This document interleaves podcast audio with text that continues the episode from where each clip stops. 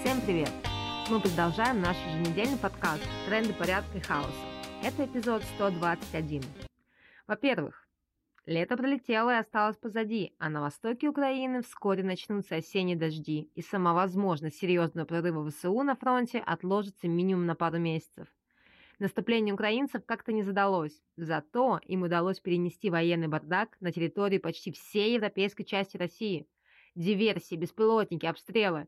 На российской земле это уже почти ежедневная реальность. Украинцы предприняли пока две попытки высадить десант в аннексированном Крыму.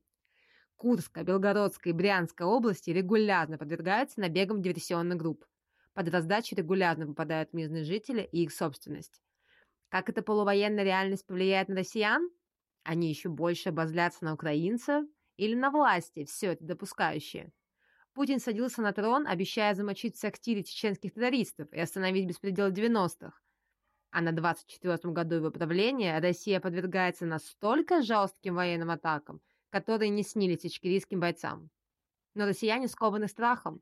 Что угодно можно объявить преступлением и посадить за него насколько угодно. А еще могут забить до смерти полицейские, размажить голову кувалдой отморозки. А если ты опасен и влиятелен, все равно твой самолет может взорваться при непонятных обстоятельствах. Сколь долго режим сможет держаться на страхе? Когда отчаяние его пересилит? Посмотрим, как получится. Повод для оптимизма – протесты в Дагестане, где люди периодически перекрывают дороги из-за отключения электричества. В Уголовном и административном кодексах есть несколько статей, предусматривающих разные наказания за перекрытие дорог в ходе акций протеста. Но, как показывает пример Дагестана, если толпа большая, а требования, очевидно, справедливые, менты не решаются применять свои законы. Во-вторых, недавно независимый профсоюз московского метрополитена объявил итальянскую забастовку. Работники подземных дорог массово берут больничные. Поводом стала смерть их коллеги. Он упал под поезд, потому что провел на работе трое суток. Причина – кадровый дефицит московского метро. Несмотря на зарплату около ста тысяч рублей, труд на многих позициях там каторжный, многие должности остаются вакантными. Метрополитен – это кровеносная система всей Москвы. Если он остановится, огромный мегаполис погрузится в хаос, не сможет существовать в нынешнем виде. И это Москва – самый богатый город России. Со всех концов России очень много сообщений о нехватке учителей, врачей, ментов, почтальонов, работников именно тех служб, без которых страна не может существовать. Это показывает, что госсистема на грани серьезного кризиса, но пока непонятно, насколько критического. Как, например, решается проблема с нехваткой учителей? В школах теперь норма, чтобы учителя в среднем работали на полторы ставки. То есть родители могут спокойно сдавать детей на учебу и ехать работать. Учителя работают на износ, а качество образования падает. Да, но это мало кому интересно.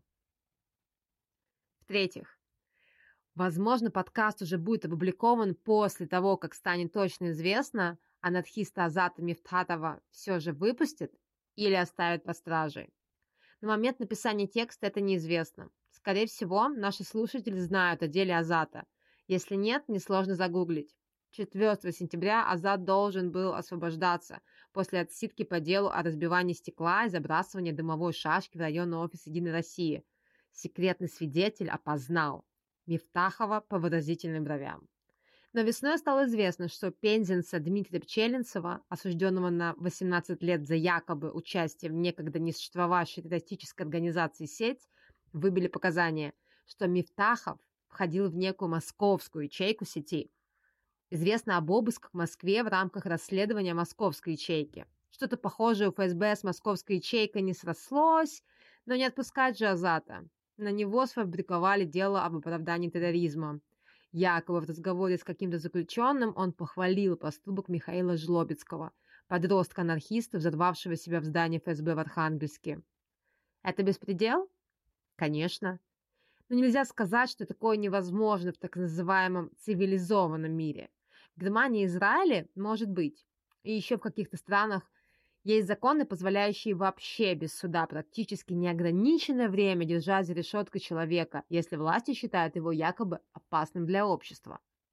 На днях в Германии из тюрьмы освободился анархист Томас Мейер-Фальк. он провел за решеткой двадцать семь лет. Из них шестнадцать лет по приговору суда за ограбление банка, а еще одиннадцать, потому что опасен. Разумеется, опасен для государства. В-четвертых, важными событиями лета стали анархистские книжная ярмарка в Любляне, Словения, и встреча в Швейцарии в честь сто пятидесятилетия учреждения Первого интернационала.